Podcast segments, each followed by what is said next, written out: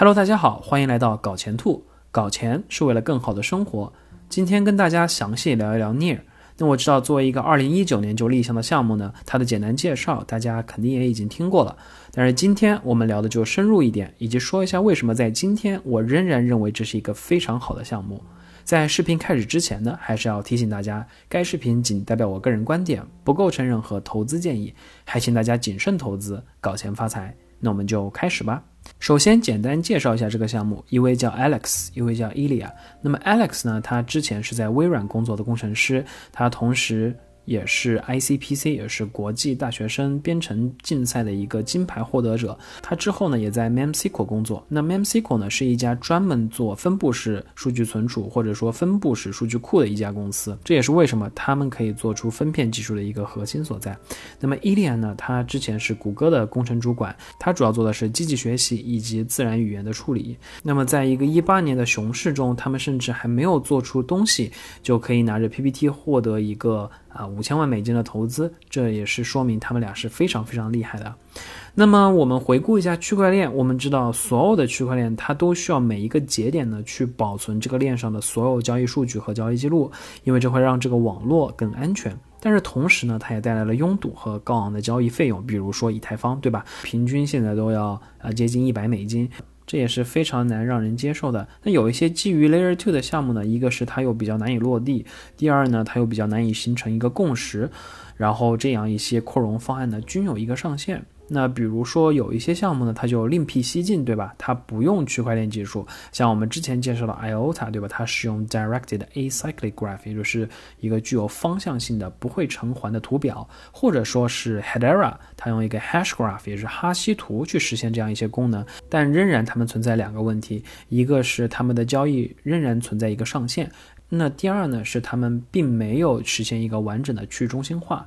那分片技术呢，就是为了解决这样一个问题所产生的。那本来以太坊的二点零也是会采用一个这样的分片技术，但是可能是因为它的复杂性，然后又同时因为啊目前基于以太坊一点零的项目太多，导致以太坊二点零迟迟被推迟啊，所以说分片技术并没有真正的落地。那 Near 呢，也是最近最近刚刚实现他们的分片技术的一小部分落地啊。那什么是分片技术呢？那么在数据库里呢，它其实是将数据库像切蛋糕一样分成小块，然后存在不同的机器上。那么对于区块链而言呢，它其实是将所有的这些节点变成一个小组，那每一个小组呢，只负责。一部分链上的数据，那么不同的小组呢，可以去同时处理交易数据。所以，相比于一个人在区块中确认一笔交易，现在变成了多个区块中多个人进行一个交易确认。所以说，分片越多，网络的速度其实是越快的。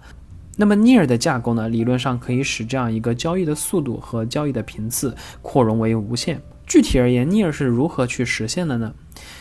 在我们刚刚聊完分片之后呢？啊，Near 将每一个分片都会产生它自己的数据，然后这些数据呢会把它称为一个 chunk，也就是一个块，不同的块和块。就会形成一个区块，那这样一个过程呢，是由验证节点来进行一个组合的，同时引入的一些奖励机制，它会使这个网络变得更去中心化，避免验证节点呢只会集中在一些少数的节点上。同时，它也引入了这个 hidden validator，也就是隐藏的验证节点，以及同时 fisherman 去保证一个交易数据的无误，而且确保没有一个捣蛋分子去提交一个错误的一个数据。那么在刚刚上线的 Simple Nightshade，也就是简单夜影分片系统中，他们是将状态进行了分片，但是交易的处理和交易的数据仍然是放在了验证节点。那么接下来在二零二二年的一月份，也就是马上，他们会开始引入 Chunk Only Producer，也就是类似于一个分片产生器节点，去真正开始验证分片。那么在二零二二年的 Q 三，也就是他们的 Phase Two，会完成整个夜影分片技术的部署，也就是他们的状态和处理都会进行一个分片。那么在明年的 Q 四呢，它会引入一个动态的分片技术，或者说是一个自适应的分片技术。理论上它可以做到无限扩容，这也是一个未来一年内的完整的路线图。在我研究这个项目的过程中呢，因为我发现它对开发者是非常的友好的，他最近也是融了八亿美金的资金，而且他会将其中的一亿美金直接就用于一个 startup 的 grant pool，也就是对于一个初创公司的一个奖励池中。那他也是鼓励非常多的一个开发者和创业者进入他们的一个平台或者进入他们的一个生态，去打造他们自己的 D app，也是去中心化的 APP。那么在这样一个对开发者友好的平台上，Near 已经上线了二百一十个应用，而且也在不断的搞其他的活动来吸引更多的开发人员。同时，他们也打造了一个非常 comprehensive 或者说非常详细的 workshop，或者说是一个学习的一个平台。比如说，他们有 Near University、Near Academy，去让这样一些开发者从零开始去学习他们的平台，学习他们的技术。同时，他们也提供认证，可以给这样一些开发工程师去给到他们的认证。这样一个学习的生态环境，在我看来是非常有益的，因为目前来说，任何一个中心化的公司或者组织呢，啊，他们都缺少一个市场经济对这个项目的评估。那比如说，一个开发人员有一个自己的想法，但是可能因为公司的决策，并不会让这样一个项目上线。那么又因为特定的一个产品或者项目，其实是比较难以评估啊，对公司内部或者说对科技界产生影响的。所以说。啊，我们这样一些开发者，或者说这样一些技术人员，又不会得到一个正常的激励，或者说一个比较公允的一个激励。那如果我们打造一个环境，可以让所有的代码开放，任何人都可以去使用，并且利用这些代码去做贡献，然后所有的服务也开放。对吧？我们也可以去使用这样一些服务去运行我们所要使用或者说依赖的一些开发环境，同时它的生态系统呢也是任人唯贤的，然后去奖励这样一些贡献者，然后由市场去主导。那这样一来的话，这样一个生态系统是循序渐进，会越来越发展的越好的。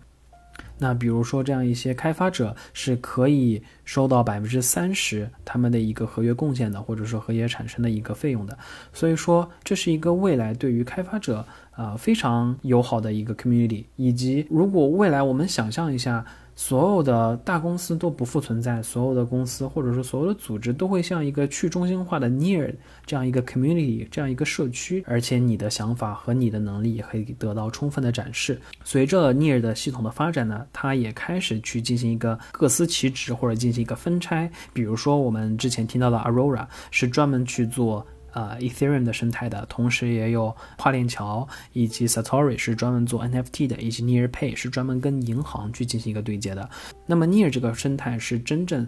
一直在蓬勃发展，而且是越做越好的。当我听到它的这样一个分片技术真正开始去进行落地和推广，以及将它的一个 community 打造的如此完备的一个呃环境下，我也是非常的兴奋，因此也想做一下这样的视频，重新来跟大家讨论一下 Near，因为我发现好像现在平台上对 Near 的关注并不是特别高，那也欢迎大家去进行关注和研究。今天的视频就到这里结束了。非常感谢大家的时间。如果你觉得这期视频对您还有所帮助的话，还请您订阅、转发和点赞。我们下一期视频再见，谢谢。